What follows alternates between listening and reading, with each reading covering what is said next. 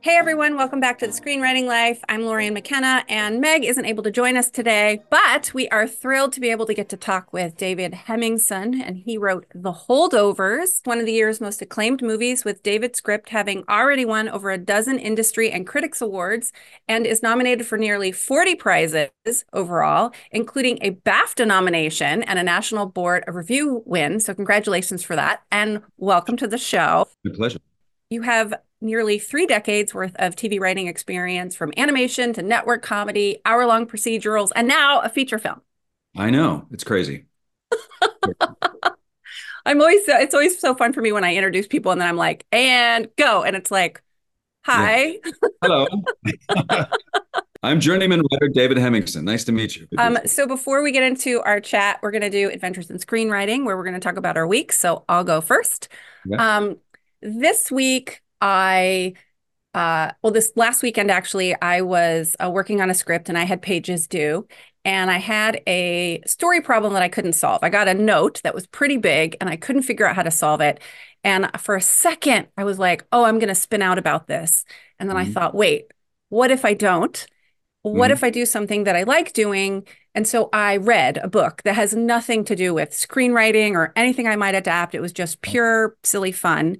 And so I read for an hour and then I paused. And then I realized that as I was reading, the the story issue was sort of churning in my head in a way so that I was getting a little further each time.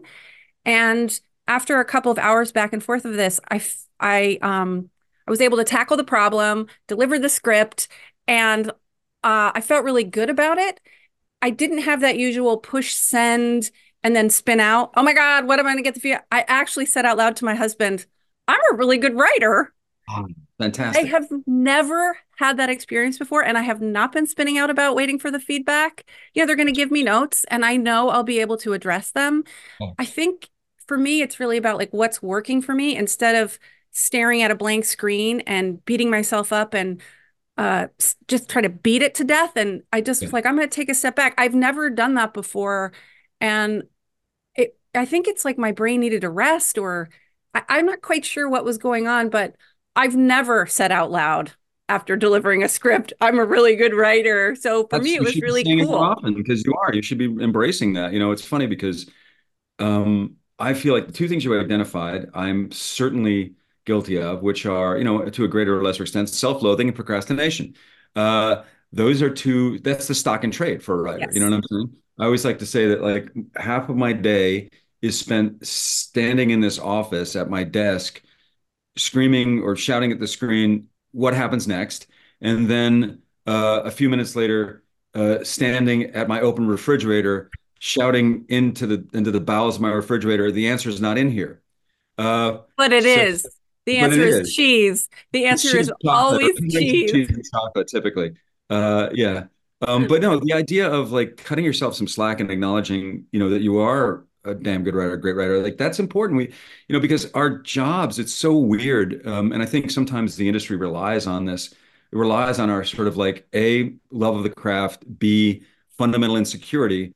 Because unless you're willing to put yourself at risk, it's really hard to find the stories. It's really find, hard to find the characters. So it's almost like kind of that self-loathing, the procrastination, almost goes hand in hand with being a writer. You know, and it's important that you can tame those two things and you can turn them to your advantage. And that sounds like what you did, which is wonderful. I've certainly had I had a similar experience this week, you know, and, and with stuff that I was doing. And sometimes, you know, I just finished a pitch and it went really well. But you know, leading up to this pitch was about 20 minute pitch to a pretty famous actor.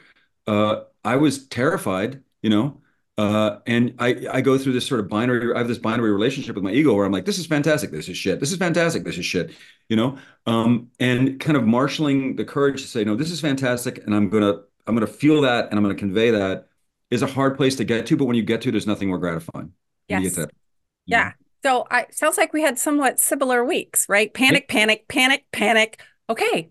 I'm just going to do what feels good and believe in it yeah. and dare to believe in myself that I can mm-hmm. fix this, even though I'm not staring at the screen, rearranging words that won't do what I want them to do. So yeah. I had to go do something else. And I, I, I feel like uh, understanding my own process is such a part of this. I'm always sort of wrangling still, like what should I be doing? How should I be approaching this? What counts as writing, right? But that's really, that's really important. What you say what counts as writing. And honestly, you were writing when you were reading. Yes. You were writing when you took time off. The procrastination component of it, I think, is really important, and it drives me crazy sometimes. But you know, after 27 years as a professional writer, what I've come to understand is sometimes when I you know, turn the computer off after 20 minutes or, you know, go out for, I, I row a lot. So that's sort of my, my constructive way. And it's not cheese or chocolate, it's rowing.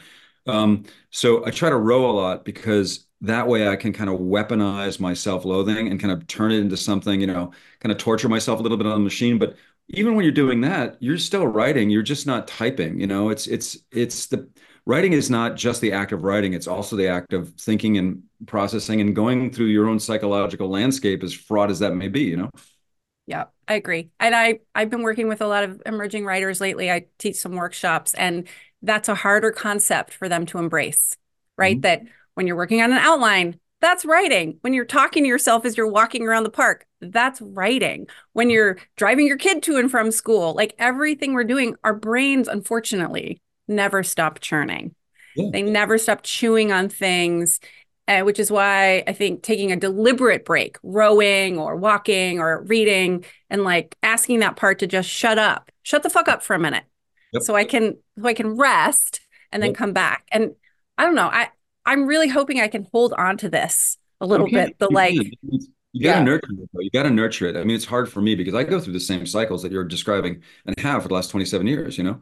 But I mean, cutting yourself a little slack. And, you know, I don't know if you feel this way too. Tell me if you've had this experience.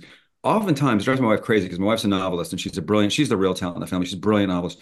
And and she'll sort of have, she'll cordon off times, but she has the same, you know, issues we've been talking about. But what drives her crazy is I will often, and I until recently I, I was a real night owl. I used to stay up to one in the morning, less so now um, especially since the stuff around the movie is heated up because I have to get my rest and try to like keep keep keep the ball going. But mm. I'll put my head down, I'll climb into bed, I'll put my head down. with two dogs. We're incredibly close. The dogs are all snuggled in. We're kind of like this pack, this pack, this one kind of pack of animals and dogs in, in the bed. And I'll put my head down, I'll shut the light off and and I'll close my eyes and I'll go, God damn it, I just figured it out. And I'll jump up and I'll run into the other room. And that'll happen like two or three times sometimes a night. And it, it really has been happening for quite a while. So we've had to develop a rhythm where she doesn't hate on me, where mm. she actually doesn't, you know, yell at me, which she has every right to do because I keep jumping up. But I don't know if you feel that way. Oftentimes when I'm get when I'm just saying, okay, now I'm done for the day and I'm getting my head down, boom, it'll come to me. Something will come to me. Yeah. I I have had to ask my husband not to talk to me when I'm walking around the house during the day because I'm either trying to get somewhere or I'm thinking about something. And then if he if he asks me something about like our life, like bills or something, and I'll be like, I can't deal with that right now. And then I lose my train of thought and then I get mad. So yep. mine is the opposite. I have to not laugh, uh, yell at my husband for trying to, for trying to like exist in this marriage. Cause I'm like, you know, it, it's hard for me to get uh, sidelined because I'm trying to solve a problem. So no. I'm assuming he's not, he's not a writer.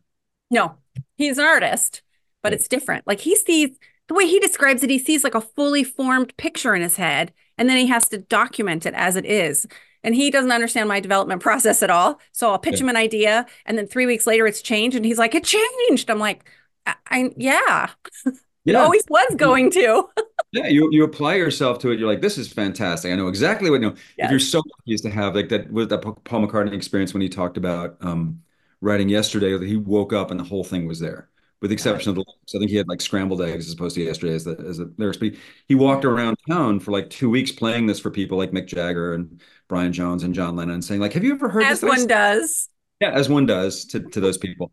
Um, but that so seldom happens. Usually, what happens, it sounds like for you, and certainly for me, is that I'll have an idea. I'll be like, God damn it, this is a strong idea and I'll sit down and I'll start wrenching on the idea and I'll be like, now the whole thing is collapsed like a bicycle at Christmas that you're trying to like put together, you know, like Christmas yeah. Eve, it just collapses. And then you end up making something different. But, you know, I think that's also par for the course, you know, the, the fact that things change, they've got to change or else they'll be, you know, it's, I think it's the definition of creativity, you know? Yeah, it's painful which is why I have to give myself this tiny gift of reading a book. yeah, read a book or eat a I enjoy someone else's creativity to be inspired, yeah. right? Um, do that all the time. And, and it's also good, you know, you said your husband's an artist. I live really close to the, the Getty Museum in LA. And what I'll do sometimes is I'll write at the Getty. I'll, I'll try to figure out when the fewest people are there, or the Hammer Museum in Westwood, um, and I'll just go and I will get into that self-loathing spiral of like, God, I can't get this, and it's not right, it's not good. And then you go and you look at like a Turner, you know, mm-hmm. or a Cezanne, mm-hmm. you go, wow, this guy is a genius, this woman's a genius, whatever. Like, and they rendered this thing emotionally in this incredibly, you know, in this flat medium. But look at look at what's evoking, look what it's evoking. I mean, I find that really inspiring. Like, I kind of walk away. If they can do that, I can eke out my small version of something, yeah. you know, comparatively pathetic version of something on the page. If if you know Turn, Turner could paint that painting, then there's got to be a, um, a you know a modicum, a granular like an atom of that in me that I can that I can marshal. So that's that's inspiring sometimes. Meg always says it's not pie. There's enough for everyone. Yeah, yeah, yeah. yeah. so sure. your week is you pit you pitched, you like wound yourself up. Yeah. I pitched uh, less than an hour. I finished my pitch about five minutes before I got on with you guys. Uh, but I oh, wound so myself. you're you're still in that like post pitch. Yeah. yeah. I got zone. the endorphin, the endor- the runner's high. Yes. Yeah. Yeah. yeah. Um, so doing that, and uh, I'm working on another movie with Alexander Payne. Um, ah. I'm co-writing this next one. It's a western, so I, I did a bunch of pages on that.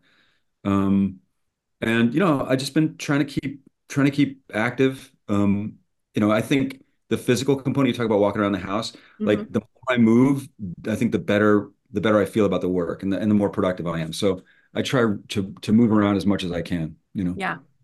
I found, and this is so simple, but post pandemic, me mm-hmm. just getting up and like putting a, a hard pants outfit on, yeah. like real pants, a shirt, like what take like getting dressed. Get dressed. Because I just don't sometimes sweats and I walk around the house or you know, but I, it's like it makes me feel like I'm a person in the world somehow, and it's post pandemic, right? Like it it there's a whole different way of relating to my work and my life and my body and how I'm dressed and all that stuff. But that simple thing of like, I got dressed today. I'm working. yeah, no, it's it honestly, it's a small thing and it's very funny, but it's also incredibly true. Same thing with making my bed. I learned that mm. from like Robert Mueller, the the guy, you know, the prosecutor, talks about you know, Marine. Marine. My my half brother is a Marine, and he sort of is very into getting his kid all squared away. You know, so it's like I will get up and make the bed, and admittedly, my wife my wife reminded me over and over again that she wants me to do that. But that being said, uh, getting up, making the bed is the first step, and then putting on a pair of pants. Yes, hard um, pants. They can't be sweatpants. They hard pants. They got to be hard pants. Uh, and because that that says that you're a human, an adult human in the world to yourself, yes. No yes. one else. Only the dogs who are running around who see me. Yeah. They, they just they regard me with with. Uh, you know what it is? It's a it's a slight bit of discomfort that reminds you that you're an adult. Yeah, yeah, you know what? Exactly correct. And it's you know what it also says. It says work. I'm yeah. at work now because I'm wearing yeah. pants. No, I, am sure a great number of people, a fair number of people, can go to work without pants. But you know, on balance, pants, maybe that can be your next movie. yeah, totally. I mean, pants. I mean, that's boogie nights, right? But I mean, That's but right. fundamentally, pants is sort of emblematic of I have joined the productive class. I am now uh, a member of society that's contributing because I am wearing pants. We're going to uh, call uh, this Deep Thoughts with David. Pants means exactly. Pants means I am of value to society. Yeah. awesome. Um uh Jeff, what how was your week? I can keep it fast. I will continue in the theme of oscillating between inspiration and self-loathing. Um, been having a lot of fun. I feel like I'm catching up on all the Oscar movies, yours among them, David. Well, I guess we don't know yet, so we can cut this if not, but it's not unlikely that you might be uh getting some fun news this Monday. And if you do, we'll leave this in the show. Um, but either way, I feel like I've been watching the awardsy movies, which we can say confidently yours is among. And um, it's obviously very inspiring to watch artists working at the top of their craft, but it also can be triggering and cause that spiral of like, oh my gosh, will my level of craft ever reach the level of these other masters? Um, but I did a fun thing this week, and as I'm watching like what could be considered like these kind of you know high end prestigious Oscar movies, I went to go see two films in the theater. One of them was Godzilla minus one, and one of them was the new Mean Girls. And they were both just fantastic, wonderful genre movies. And um, it was a reminder, you know, they were both really, really fun theater going experiences and a reminder that there's so much validity to some of the work that people might consider less than. Um, I mean, I'm not one of them, but it's just a reminder that it was a room full of people having a blast at two movies I really, really liked, and that there's tons and tons of value to all types of genres and all types of mediums. Um, and it's funny, I was telling Lori and I'm working on like this kind of traditionally paced 42 minute uh, medical procedural right now, which is not typically what I write, um, but it's like very network, and I'm having a blast writing it. And um, I think it was just a nice reaffirmation that whether it's a Hallmark movie or it's an award-winning whatever, um, the work we do is valid in whatever form it shows up in. So that's my uh, that's my two cents this week. I think that's I think that's great, and I'm so glad you said that because, you know, I I'm a huge fan of of I guess you know genre movies. Hard what genre? You know, I love horror movies. I love gross out comedies. I love, you know, stuff. There's a lot of stuff in the 70s that deeply influenced the way I approach the holdovers, but there's a lot of movies in the 70s that were kind of like throwaway. Um, uh, Tarantino wrote this book called Cinema Speculation, and he talks a lot in that about the kind of grindhouse movies that influenced him. And and I think that there's a lot, a tremendous amount of cultural value in that stuff. You know, it doesn't always have to be high tone to be to be great and to be engaging. And I think you know the willing suspension of disbelief can come from anything. You know, they can it can be provoked by anything. Um, and there's something to be said you know, for lack of a better term, for being entertaining. I mean, I, have always maintained, and I, you know, I always tell myself over and over again, like there's only one true crime as a writer, and that's being boring. Like, so if something is engaging, it doesn't have to, you know, make some sort of profound statement about the human condition. It can just be kind of wonderful and engaging and, and kind of percolating underneath. There might be something interesting about what it means to be a person. But I totally agree with you. I totally agree. There's something to be said for just enjoying. And, you know, um, the the procedural i've worked on procedurals running toward that i mean there's actual incredible nuance that, you're able to, to to tease out of stuff like that as you follow the things that you must follow you know in the procedural format so yeah. Totally. It's kind of fun to have guardrails and constraints because they can actually like open up doors as you're following a more traditional formula. So that's one thing I've noticed I've been writing this is sometimes those constraints or like preconceived conventions can be very like freeing. It's interesting. Yeah, no, it's it's uh you know, what is it? Was it Dogma that uh, cinematic movement that talked about the rules that you had to follow to to make the movies? Remember?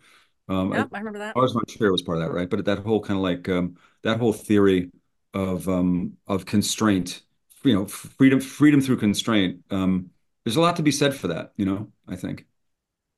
Yeah, and then when you start making something, usually the constraint is budget.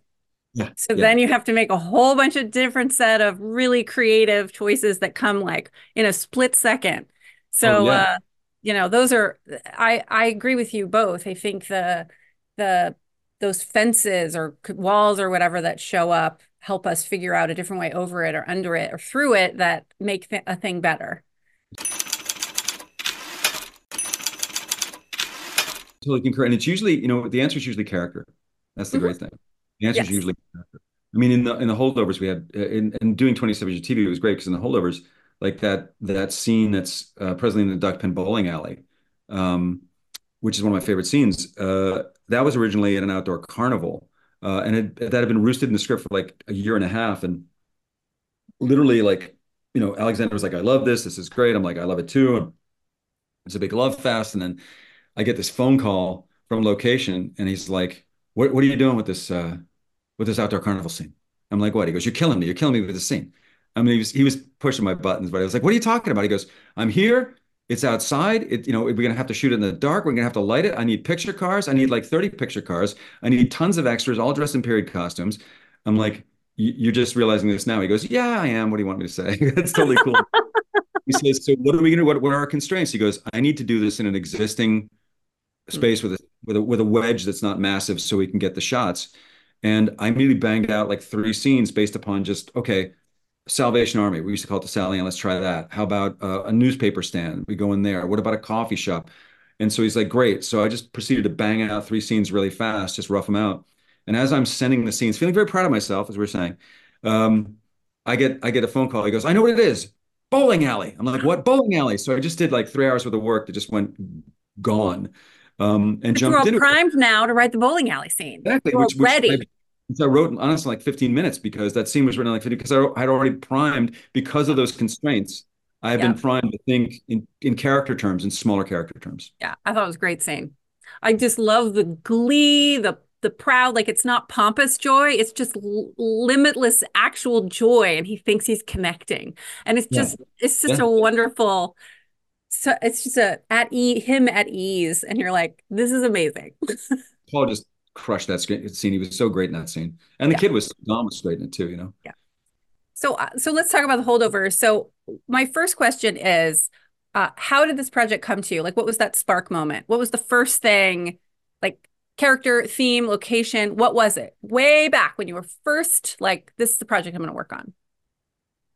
Actually, it came to me kind of like that moment that you know Charlie Charlie Bucket has in in Willy Wonka with the golden ticket. Um, I had written a pilot based entirely upon my uh, childhood experiences um, called Stonehaven. It was set in 1980. It was about me, kind of my parents had divorced rather acrimoniously and, and at the end of the 60s. And um, I come from kind of a lower middle class family, and my mom and I were, you know, kind of kind of broke and, and a little adrift. And and um, I wrote this pilot about sort of like how I ended up at this prep school where my dad was teaching some years later, but through the, my mother's and through the good offices of my uncle, who is this sort of curmudgeonly World War II veteran uh, who ha- was known for his baroque profanity and, and for saying things like, you know, most people life is like a henhouse ladder, shitty and short.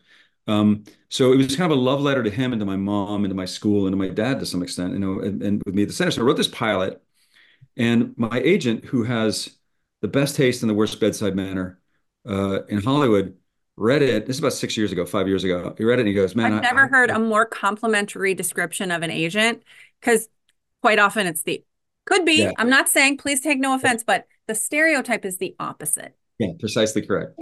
so, this guy's not a bullshit artist, but he's he's he's he has like no tact, but he's got great taste. So he reads that pilot and he goes, I love this pilot, man. I'm like, oh, really? You know, he, he called me immediately after reading it. This is like, like I said, five, almost six years ago. I love this pilot. Said, you do? And he said, yeah, I just love it. I just think it's it's smart and it's sensitive and it's really heartfelt and it's specific and it's dimensional and it's it's propulsive. And I'm like, wow, wow thanks. And he goes, um, we can't do fucking anything with it, of course. I'm like, what do you mean? He goes, no, no, it's it's a prep school pilot set in 1980. I mean, no one's ever going to make this. You know, no one will ever make this. He said, you know, it's an exercise in futility, but it's a really beautiful exercise in futility. So I was like, oh, okay. And so I kind of put it away. Ended up doing a show uh, called Whiskey Cavalier mm-hmm. for ABC that was shooting in Prague. So I ended up creating that show um, not long thereafter. Um, but what I didn't realize was that Matt Solo, who's now my manager, was my agent, and I love him. Been with him for 27 years. And part of the reason I was I've been with him for so long is because he took that pilot, my useless, my my beautiful useless pilot, and he gave it to a guy named Niels Mueller, who is a client of his, a, brilliant writer who's written a movie called written many things, but including a movie called uh, Small Town Wisconsin, one called The Death of uh, uh, yeah, the Assassination of Richard Nixon that Sean Penn started. So Niels is a client of his, and Niels had gone to UCLA Film School with Alexander Payne so he gives the pilot to Niels because he understands that Alexander was trying to was thinking about trying to make a prep something in the prep school world. Ah. Niels reads it, loves the pilot, gives it to Alexander Payne. So at this point, it's about a year after I wrote it, and I'm driving back from LAX on the 405, uh, just having gotten back from from Prague, which is a 14 hour flight and it's a nine hour time difference. And my writer's room's in LA, and my producing director and my set are in Prague. And you know, I'm deeply grateful to have a TV show on the air. Believe me, it's hard, and I know how lucky I am. So this is not me diminishing the experience at all, but I was exhausted, you know, like dog tired to the point of delirium. And I'm driving along, and the phone rings in my car, and I don't even look at it. I just pick it up, uh, and the voice on the line says, "David Hemingson? I said, "Yeah," and he goes, "Alexander Payne."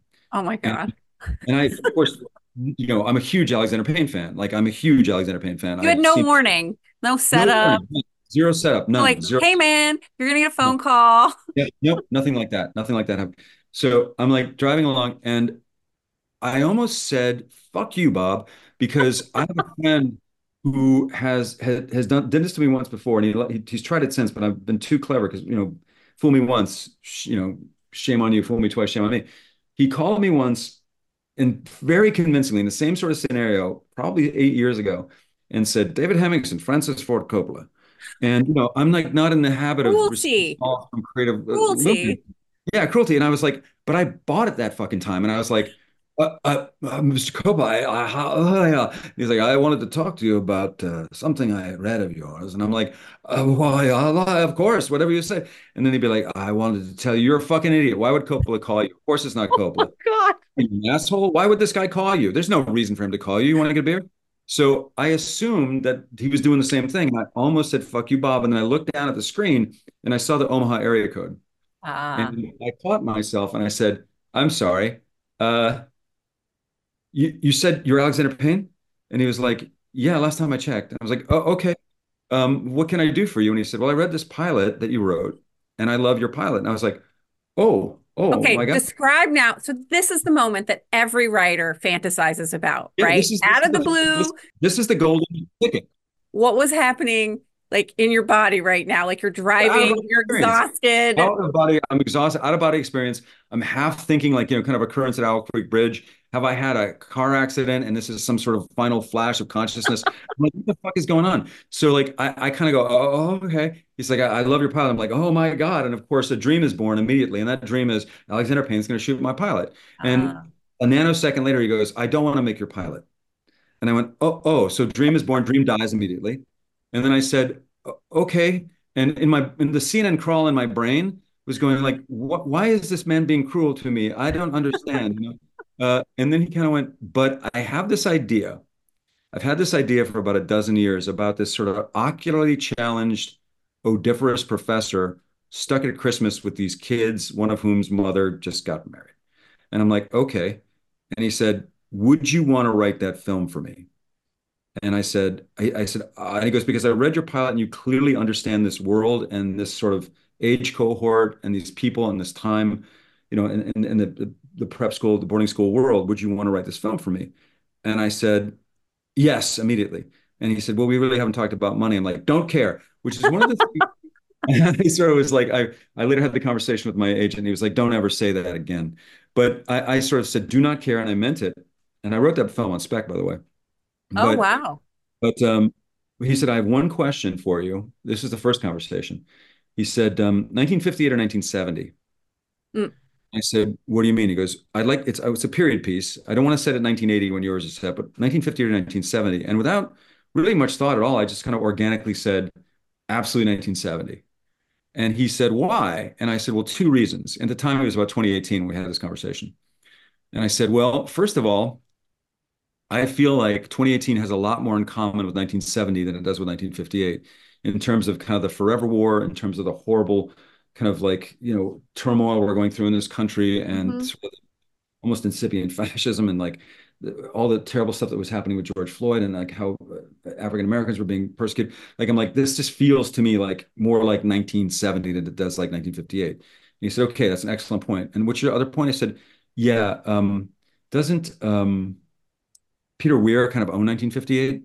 And there was like a long pause, and I thought to myself, I Uh-oh. think I just insulted him by saying he can't measure up to the Peter Weir. And then he kind of goes, Oh, you mean Dead Poet Society? I said, Yeah. And he goes, Yeah, great point. Let's do 1970.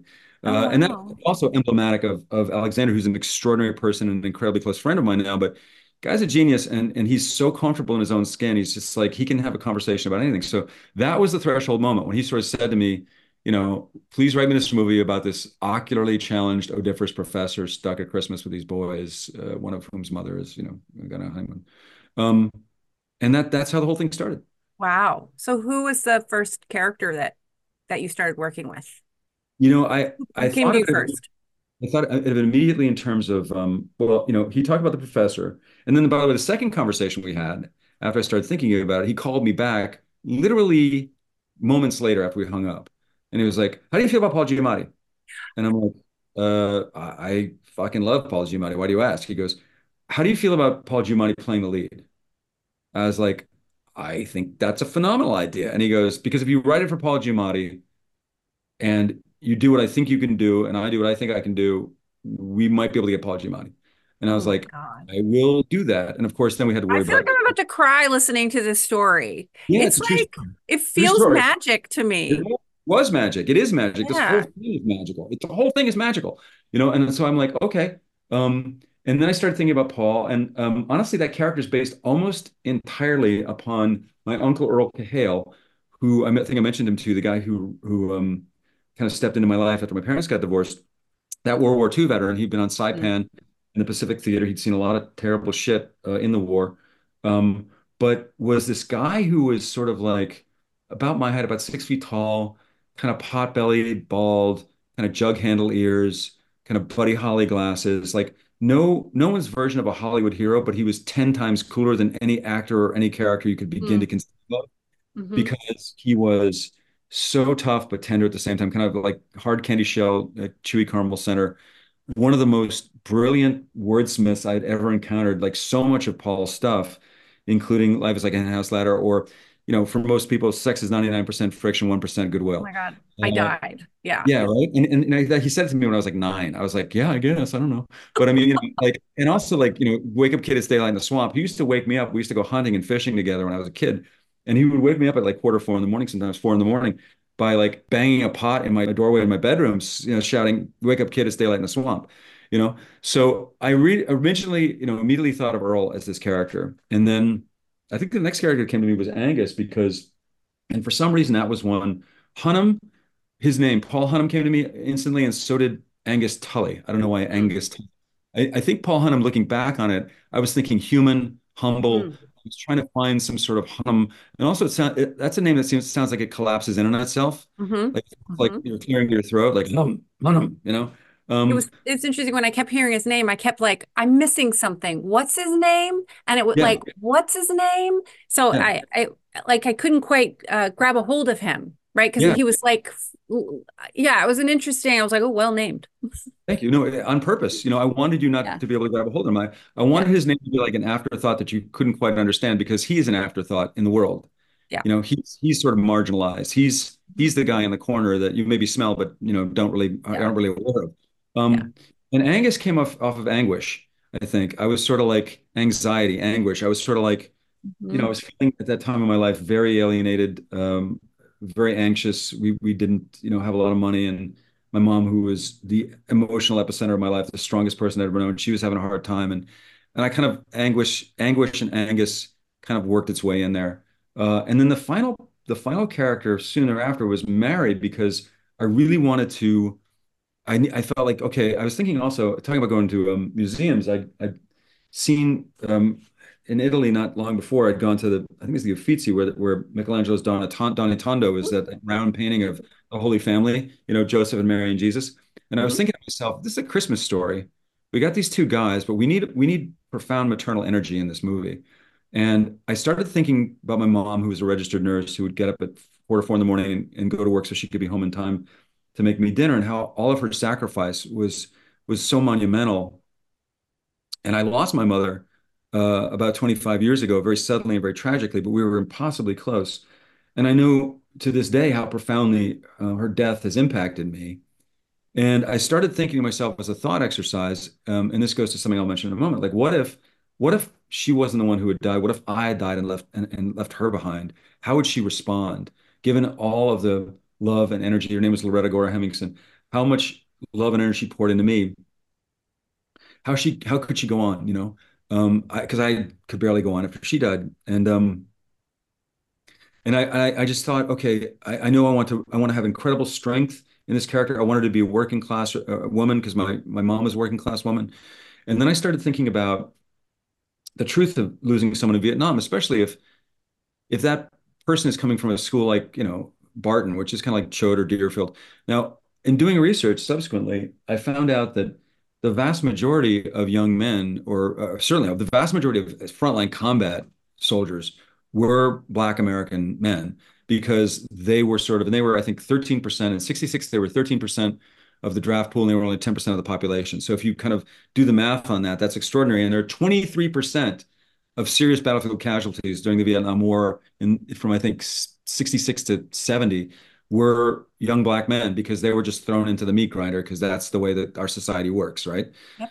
So I thought to myself, okay, and I also had worked with my, I, you know, my, my uncles are both janitor. My uncles were both janitors. My my my um mom's brothers at Wesleyan University and at the courthouse in Middletown, Connecticut, and so I grew up around a very kind of rainbow coalition of of um, working class people, Black, Latinx. I'm half Italian on my mother's side, Italian Americans, and so I thought to myself, it's most logical that this young man would be a a, a black young man, and that and, and, she might very well be. And I think at the prep schools, it was typically we saw a lot of people working there who were black or Eastern European. And I thought, okay, it makes sense that also she she'd be a, a black woman working at the school. And I thought, you know, there's such strength and such nobility and such specificity in in this in this kind of arena, how can I how can I honor this character, you know, as best I could? And so Mary was the third character, and honestly, the character that I was so conscious of trying to leave room for the actress, you know, to leave space for the for the actor to occupy that because I don't have that experience. And I wanted, and thank God for Da'Vine, who I think is brilliant in the role.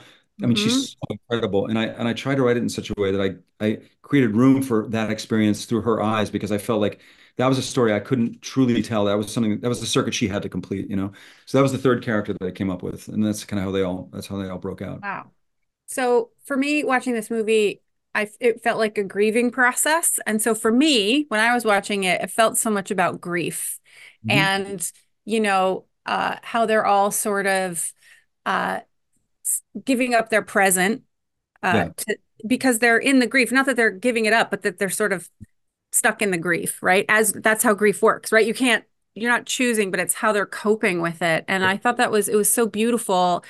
Uh, you know, losing a son, losing being a son, and losing yourself or giving up yourself right mm-hmm. and then the the small twist you know the the sort of realizing that you can reach for some amount of hope at the end you know no spoilers yeah. not giving any spoilers but the the way it is uh so beautifully uh wrought out so that it it I was surprised at the end. I thought I knew what was going to happen. I was like, okay, I know what's going to happen. And it didn't happen. And that sort of jolted me in a way of reframing the whole movie yeah. That I was like, oh, I I didn't like I knew what I was watching and I was into it and I was along for the ride, but I had already predicted what I thought I do this. This is my problem. I I'm always like, oh, I know what's gonna happen. And before we watched yeah. the movie, my husband said to me, please don't talk during this movie. Don't tell me what you think is going to happen. Don't make commentary about things you think I don't understand or hear. He was very clear, like, don't do that. And yet I I was doing it. But I I was so uh, jolted by how it ended, not jolted by the plot or the resolution, but just that it surprised me in how quiet it was yeah. and how elegantly it was done because I don't see that a lot in movies. You know, there's a lot of like banging you over the head with this is how it turned out. It's a satisfying resolution, you know, like everyone gets their comeuppance and it, it there what everyone did get their comeuppance. The main characters come up to themselves, or whatever, however you say that horrible thing. I just come up. They come up. but I, and I and I don't know what other people's experience is watching it or what your intention was, but grief was the was for sure. me my experience of watching it in yeah, all those little exchanges and all the outbursts mm-hmm. in like the tenderness and the withholding all of it was in that for me Thank Is you. that I mean, what you intended? absolutely what I intended. I mean, the holdovers, obviously that's what, you know, you're holding over is what the, mm-hmm. the term for Christmas, but they're holding over in their own lives. They're holding over in their grief, in their disappointment. I mean, Mary has absolutely far and away the most tectonic and tragic loss of all three characters, right? It was hard for me to breathe during some of the scenes. Yeah, being a mom. It's, it's pretty heavy, you know, it's pretty heavy. Um, but they're all holding over uh, in in their own ways. They're they're holding they're holding on to things. Um, and my experience in life has been, you know, uh, there's not a day that goes by I don't think about my mom. Hmm. And I'm not, you know, I get moved when I talk about it just because it's like she was so important to me. But you know, you, it doesn't go away. The, the pain doesn't go away, but you find a way to live with it, and you find a degree of transcendence, and there's a degree of grace, I think, that you can discover. Um, and so for me, it was really about how do I give each of these characters a degree of grace and how do I create an incremental movement in their lives? You know, I mean, the person who has, you know, the most, the person who has the most revelatory um, kind of transition at the end of the film the, the, um, is is Angus because he gets to, he gets saved, you know, and then Paul at their sacrifice and Mary finds a way to come to terms with something and, and look into the future. But mm-hmm. none of it is meant to be neat. It's all meant to be messy. Uh, I have to give credit where credit is due. You know, I wrote the screenplay, but Alexander gave me notes. And one of the great things about working with a genius like Alexander Payne is, you know, and if you look at his other films, you'll see he's not into pat answers. He's not into neat resolutions. He's not into any of those things mm-hmm. that, um, that you might find uh, from a lesser filmmaker. Uh, he's a great filmmaker. He's a great, he's, I think, not even arguably one of the top five or top three American directors alive today. Um, I just think he's a magnificent person and a great artist. And he was never going to let me um, you know, he agreed with my original inclination. And even if I'd wanted to push it in a more kind of trite arena or a more sort of like, let's give the people what they want kind of, Mhm. uh, you know, he was never going to go for it, you know. Um, he Mhm. was always going to hold us to to a high standard of like let let humanity look like humanity on screen and and there's a there's a there's a quiet heroism to you know what Paul does and what Mary does um, that resonates because it is quiet. It is not bombastic, you know. Yeah. Um, hopefully that was responsive as regards No, no, no. I think it's great. I, I, I just actually wanted to talk about that. Like the, the, the watching the movie felt like grieving to me in a way. It was, it was That's cathartic, but there was no end. It was like, oh yes, I have grief too. yeah that, And it was that so much in really this, this, Mhm. this, the specificity, um, Mhm. the specificity of of Paul's character. Uh, you know, we talk a lot about specificity as relatability. Like I have nothing in common with that person, but Yeah. I do know those savage little problems he has. I can relate to those. Like the what's it? The trick. It starts with a T. The the smell thing. oh that- uh, trimethylamine Yeah, it's such a specific ailment.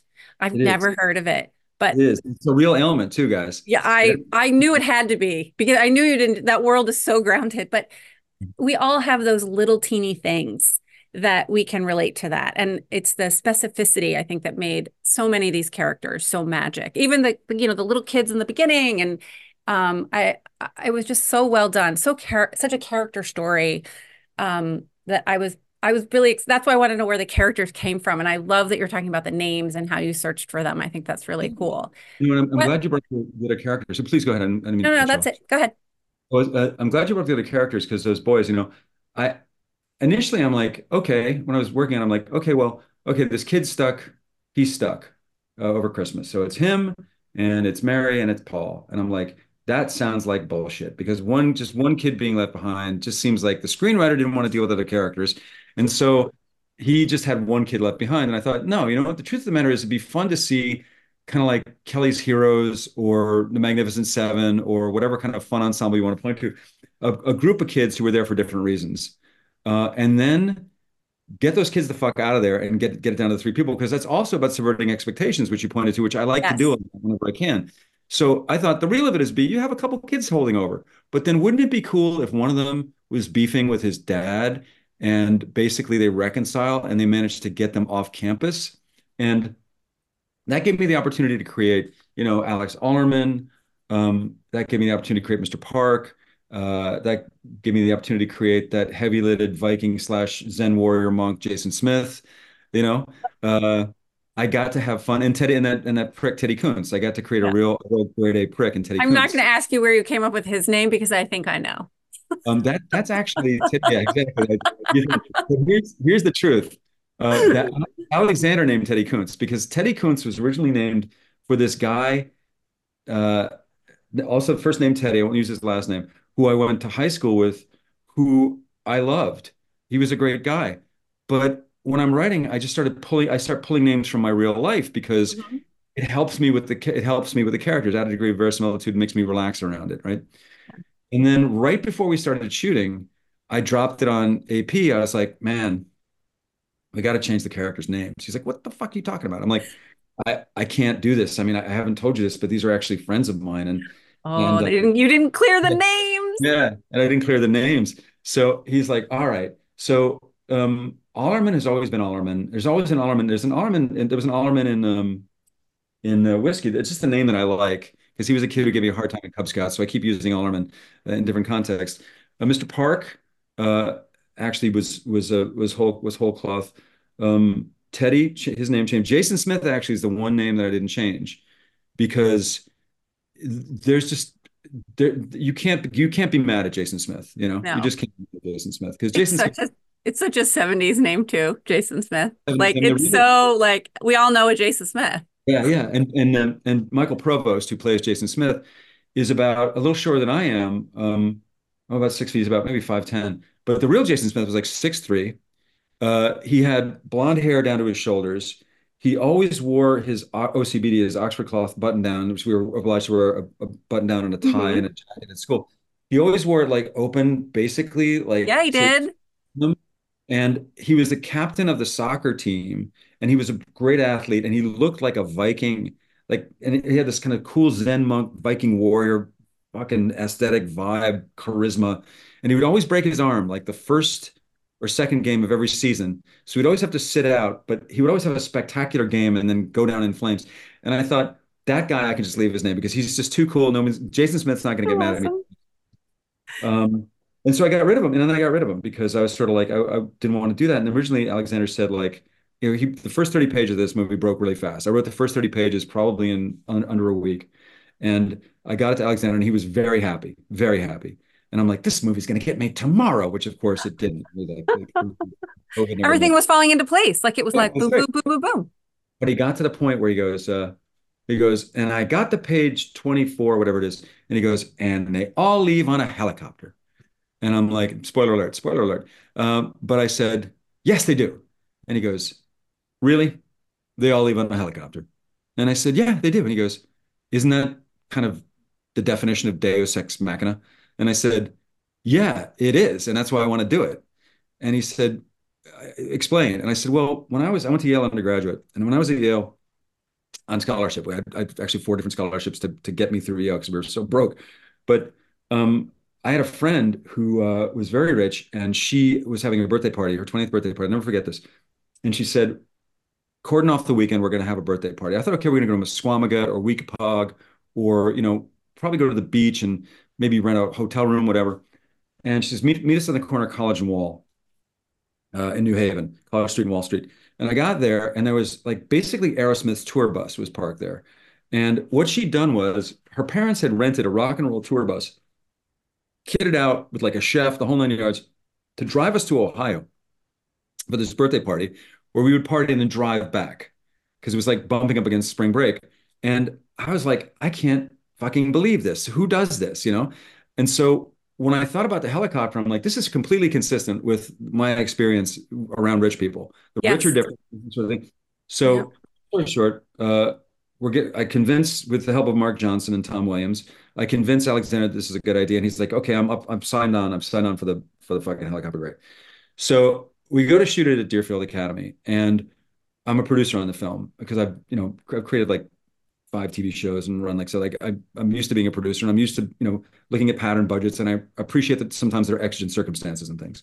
Yes. So we're we're getting ready to shoot the helicopter scene and the what you're saying for our new listeners is that you're not an asshole on set. Yeah, yeah, I'm not an asshole. that have, you, you know, like you know, the director is the yeah. the creative always, center. You're there. Exactly. Yeah, I just you got to figure it out. You got to accommodate him. Yes. So all of a sudden, the Deerfield people are like, you can't land a helicopter on the quad. And we're like, why not? And they said, well, because if a rotor clips one of these buildings that were built in 1769, the it's irreplaceable. And we needed like a $350 million bond to uh to allow you to shoot this, which but by the way, you know, the premium for that bond would have blown our entire budget like four times over. So, I love that they were so clear though on their boundaries. Oh yeah, that, that's that. Like the answer know? is no. The answer is no. And so like, you know, everybody turns to me you know, almost like Alexander's looking in his eyes, like, you know, and by the way, like I said, brilliant guy, genius, but he had this look in his eye, which he was justified in having, which was sort of like, I fucking told you so. Yeah. And I'm like, I'm like, oh my God, how do I rewrite this? It's so important that this happens. And then way in the back of the group of trustees, this guy kind of raises his hand, crowd parts, he's kind of this kind of bow tied, bespectacled, uh, very tall gentleman in his probably 70s. He said, uh, May I make a suggestion? And we were like, Sure. Because we're trying to, he goes, Why don't you have the helicopter land on the football field right over there? And we said, Okay. And he said, Because that's where the parents normally land their helicopters. So, completely justified. I like, I turned to Alexander, I'm like, See, what did I tell Sorry. you? I just choked a little bit. Yeah, it's a true story. So yeah, that's how oh we got the kids. But you, know, you have to then... have that in the plot structurally because you're pulling out one from us and Angus. Like you're yeah. you're pulling the rug out from everybody, and the expectations of the movie and and hmm. his expectations and the relationships that are set up, and then you're like, wait a minute? Yeah, yeah. and if you, just have a car show up, like if like a like you know yeah. the Aerosmith tour bus shows up, like happened to me, oh it's not nearly as fun as a helicopter landing. And then you know in terms of the TV writing thing and then just the writing thing generally, like who doesn't love? I'm sure you love this. You love, or you love the, the payoff, the, the, the setups, you know, the, the, the setups and the payoff. So I made a point of saying like, how are we gonna get to Boston? We can land a bird right over there when they're walking by the riverside. It's like, you know, his his father's, you know, uh, CEO of Pratt and Whitney, dumbass. And then Jason yeah. says, my dad's got a bird, lands in the backyard every day. Pilot's name is Wild Bill. So I, I kind of, you know, it's like Chekhov's gun. So I put Chekhov's gun on the table Yeah. and I paid it off when the helicopter landed. But I Oh, same thing with the snow globe, you know, setting setting up and paying off. Yeah. So, you know, I try to use that kind of almost more television muscle to Yeah. to to create kind of expectations and subvert expectations in the movie. Yeah. So, okay, so I want to talk about TV for a minute. Um, what I love about this whole story, right? You wrote this pilot that you loved, something that you uh, believed in. I don't, I can't imagine that you were like, what does the market want? And how, like you were like, I'm going to write this pilot. I love this pilot. Of course, I want to make it. It's going to get made. We're going to figure out what to do. You wouldn't have written it and sent it to your agent if not that, but it was something that you loved and you wrote. And then this beautiful story sort of evolved out of it. Um, but you wouldn't have gotten there if you hadn't written that pilot. Yes. And I think uh, a lot of us are told like not to do that, right? Like market expectations and all the things. And it's like, or, and you didn't pitch it as a TV show, you wrote the fucking thing. Sometimes Yeah. you have to do that to prove it in execution, even though you'd sold and run many TV shows. Yep. And so, and then the other, so I, I love that part of the story. It's a reminder that even those of us who've sold shows and done things, you still have to sometimes write a whole new script and then Yeah. you don't know what's going to happen. Yeah. And and then I in relation to that, like you have experience in animation and all kinds of TV genre uh, formats, sorry, not genre and format. Um, one thing that we talk about with emerging writers is pick something and then write your way into the next thing, right? Yep. So like focus and then write your way in. Is that how you felt like you were navigating your career? My big question at the end of this, was it your dream to write a movie? Or or That's a great yeah. That's a great question. I I I'd written I I co-wrote with my buddy Bob Fisher uh, a movie called Contractors about I was on how I say I was I was co-EP on How I Met Your Mother when I wrote and sold that movie. So that was like 2008. Mhm. So I'd written one or two movies before. The the way into things I've discovered because I was in overall deals. I was very lucky. I had overall deals for about a dozen years at Fox. So I was writing for Fox. You know, they're also called showveralls, and you're trying to develop your own stuff, but often oftentimes you're providing services on other people's Mhm. TV shows, right? So um, you know, I was used to getting a paycheck as kind of a journeyman, just you know, plug and play, you know. Mhm. Um, and I would plug and play on people's shows, and it was always great. But I would always leave after a year or two. Like I only did one, did two seasons in American Dad, but I did one season on Blackish, and I did one season on How Much Your Mother because not that I didn't love those shows, I love those shows, I love those showrunners, I love the creators. I wanted to do my own thing, right? So Mhm. when in overall, you have a little more economic latitude. But then I got out of, out of those deals because I was like, I just feel like I'm just kind of feeding the machine, you know. And I managed to war chest some money. I set some money aside, and I have a very beautiful and brilliant wife who is very, very understanding of of my need to kind of push myself. And she's like, okay, if you don't want a steady paycheck and you want to start specking stuff, I'm down, you know. Mhm. So oftentimes, what you have to do, you know, and obviously, you know, I, my my aunt, my uncle, my uncle's fourth wife, his fourth wife, said to me this, uh, said this to me, and she's right. She goes, "You're a commercial writer, which means your writer's block is over when the visa bill is due." Um, and that's true. Like I've never I, heard anything more true. yeah, I, I got to write on demand because you know we're, they're charging us 28% interest on the credit cards, so I, we have to pay that shit down. Yeah. So like sometimes you got to write to feed your family, and which I've been doing for 27 years. hmm But if you get a little latitude, whether it's getting up early or staying up late or just carving out the time, um, to write on your own without without any monetary expectations, but just because you love it, hmm that's when real magic can happen. I mean, it can happen the other way too. I've seen people develop massively successful TV shows based upon, you know, an assignment from a network president. We need Mhm. X. We need this thing for our for our schedule. You know, uh, go write that thing. Strangely, oftentimes that that results in um, shitty work uh, and and and kind of shitty outcomes because you know, you talk about what the market will bear, what the market expects. The problem is sometimes when you're programming, like I, I forget, um, I, I always like to say, um, um, I always like to say that imitation is the sincerest form of television. Uh, you know, it's sort of like Well, that's like kind of the end of the actual quote, right? Yeah, It's imitation is the sincerest form of flattery. If mediocrity is, you know, serving the gods of mediocrity or something like that, is like there's another there's another part of that quote that's- the most important part of it. I'll have to figure out what the quote is, but it was like, mm, yeah. So it's not necessarily a great thing. And or, or as my, my former showrunner and friend Steve Levitan once said, television is a thousand people running to the place where lightning just struck, you know?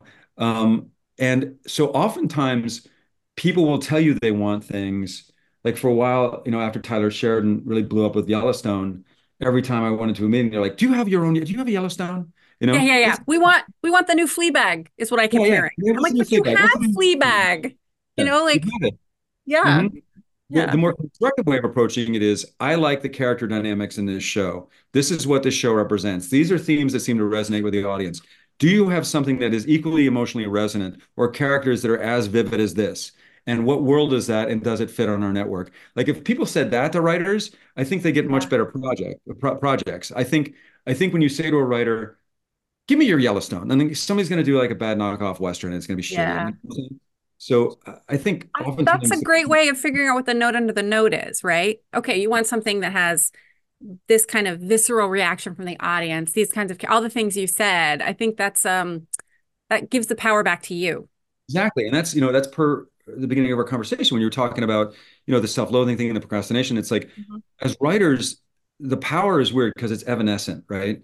It's this little thing, you know, there's this great painting, I think, um, what is it called? Inspiration, I forget what it is, but it's sort of a uh, kind of um, um not Fantasia, what am I thinking of? Um, that Edward Burne Jones, the uh, the sort of that that movement, um, pre-Raphaelite painting of this guy sort of sitting back in a chair and this sort of Verte, like the green fairy coming and kissing him on the mouth. You know what I'm saying? Yeah, yeah. Called inspiration, right? Yes. And and so often we're waiting for it or looking for it, you know.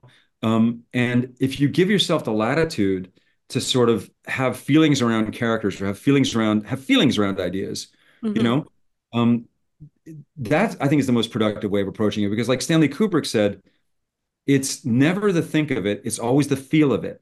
Yes. Anything is always the feel of it.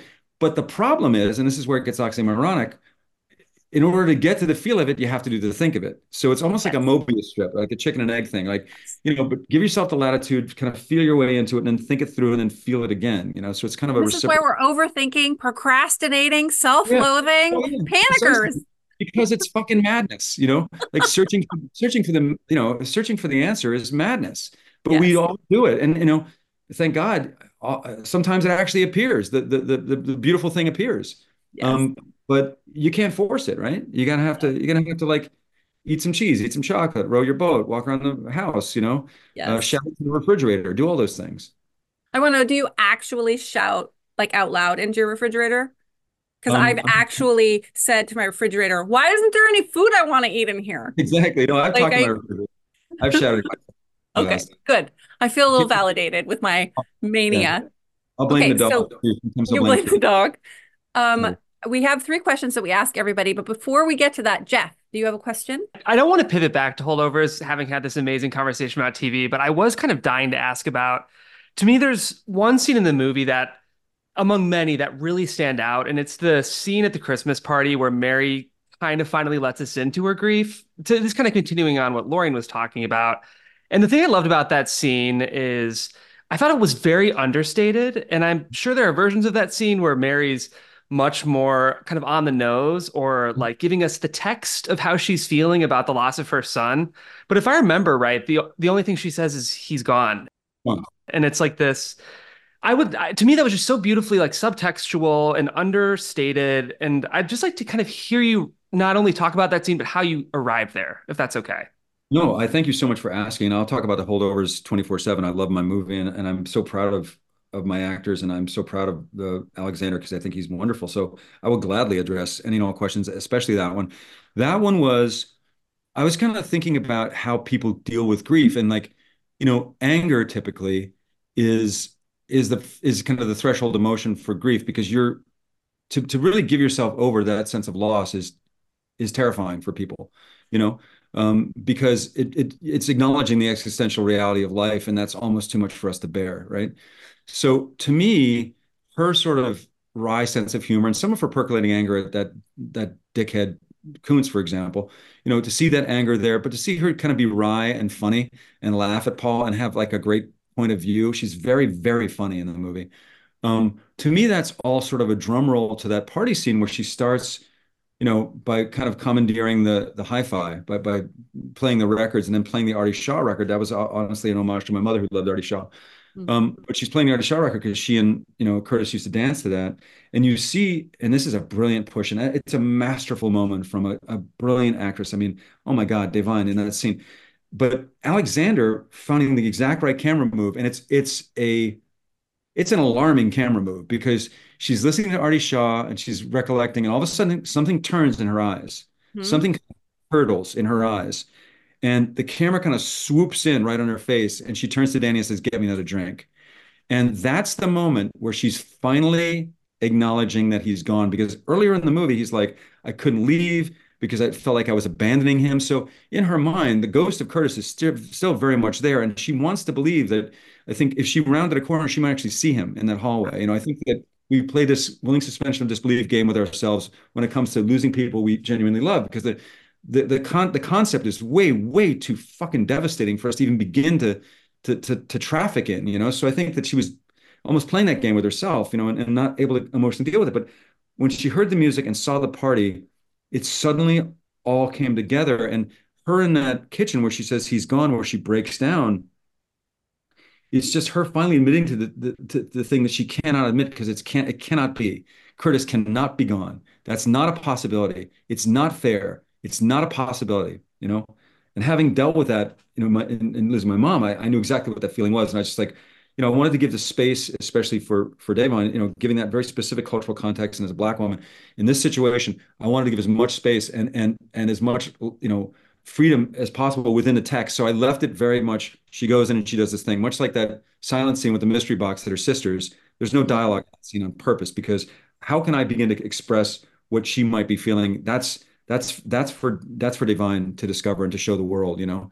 So the simplicity of both those scenes is, a function of the severity of uh, and the enormity of the emotions that I'm I was trying to get get through to. I less less is more, and you know Miyazaki has this great concept You know, the great the great animation director, Studio Ghibli, he he has this great concept called Ma in Japanese Ma, which is just silence, just silence.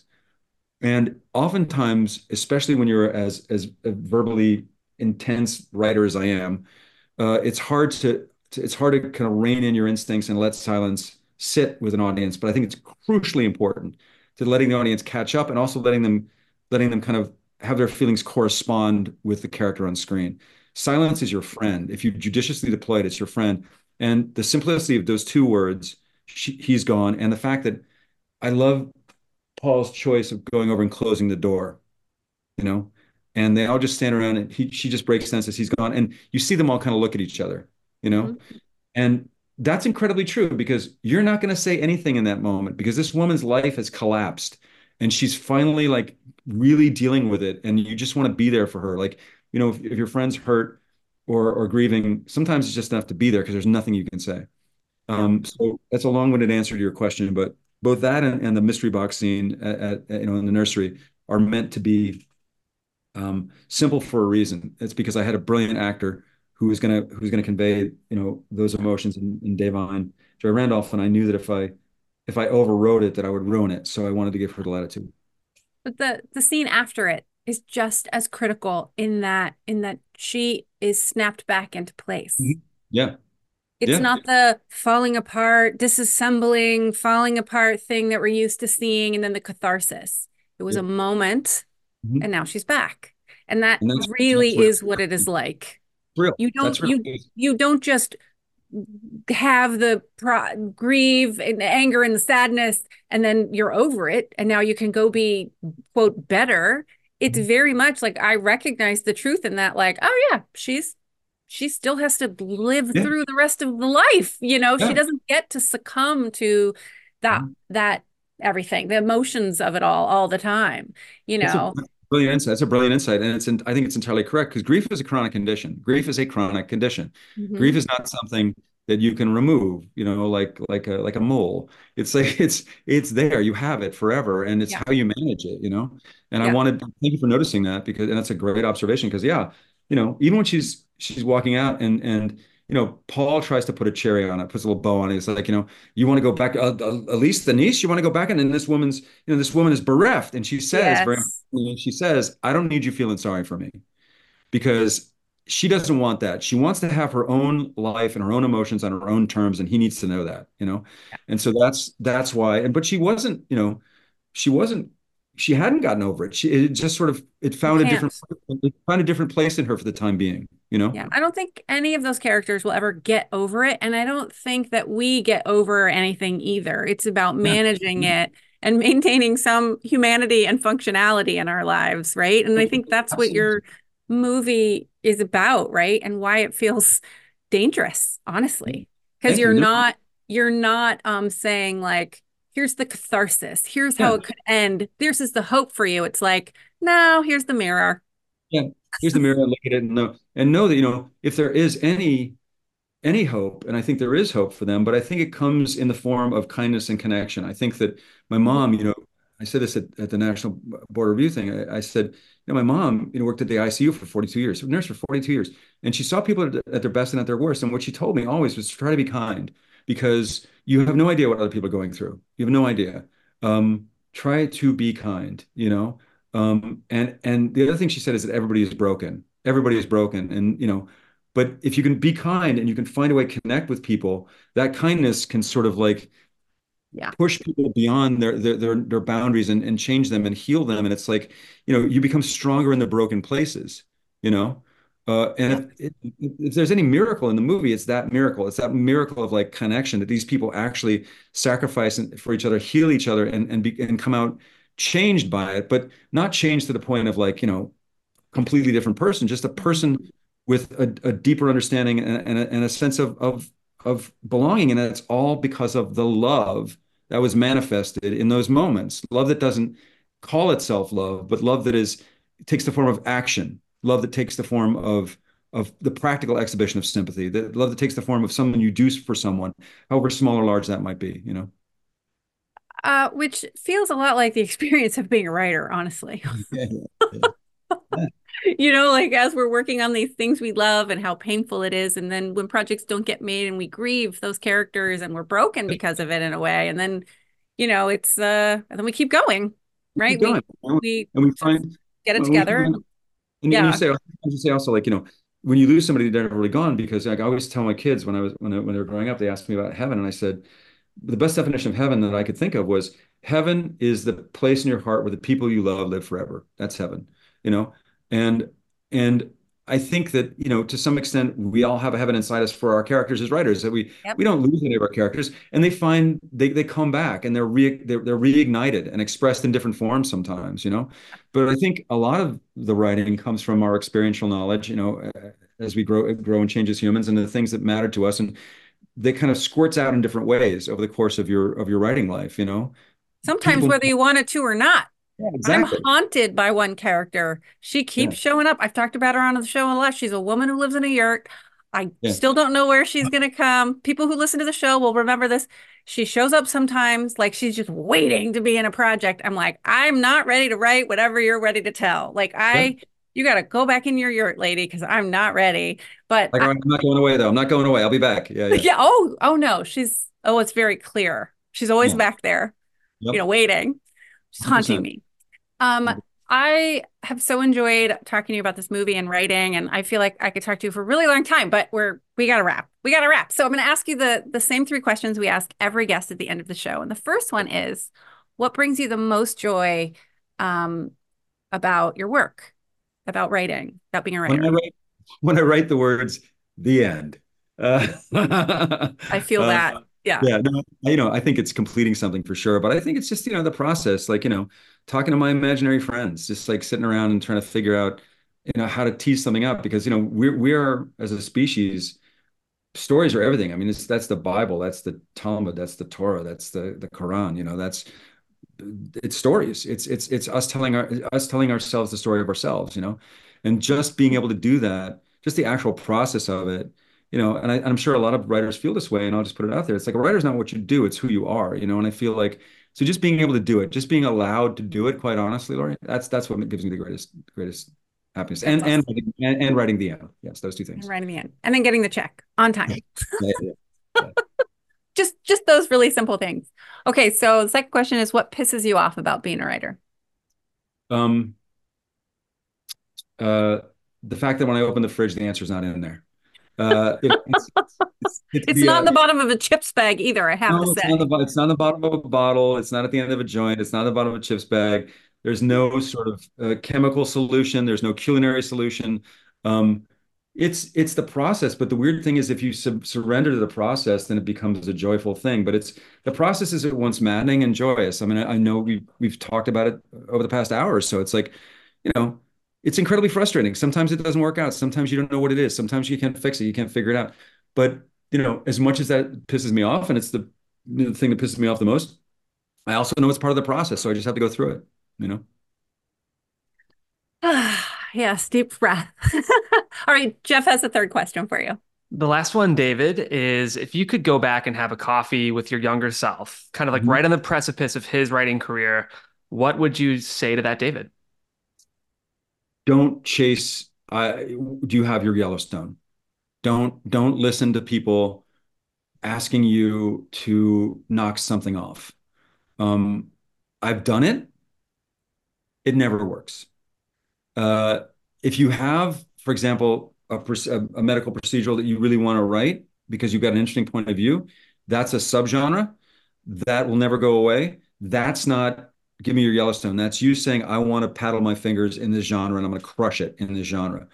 But I have chased things uh, for people and chased tone, especially not just not just topic but tone, uh, in a way that has wasted my time and their time. So, you know, I would say to my younger self, you you kind of know what the truth is. You know, you may have to do a fair amount of shouting at the computer and into the fridge, but you know fundamentally what the truth is. Stick to that truth. Don't let anybody tell you everybody's buying Spaceman show. You know, like the, don't you know every what's what's our Yellowstone? Like what's our Modern Family? What's our this? What's our that? That that doesn't work. Don't don't chase it. There's no cheese down. Yeah. There's no cheese there. Yeah. I mean, it's good chocolate. to remind ourselves of that as well because it's it's uh, sometimes irresistible. Oh yeah.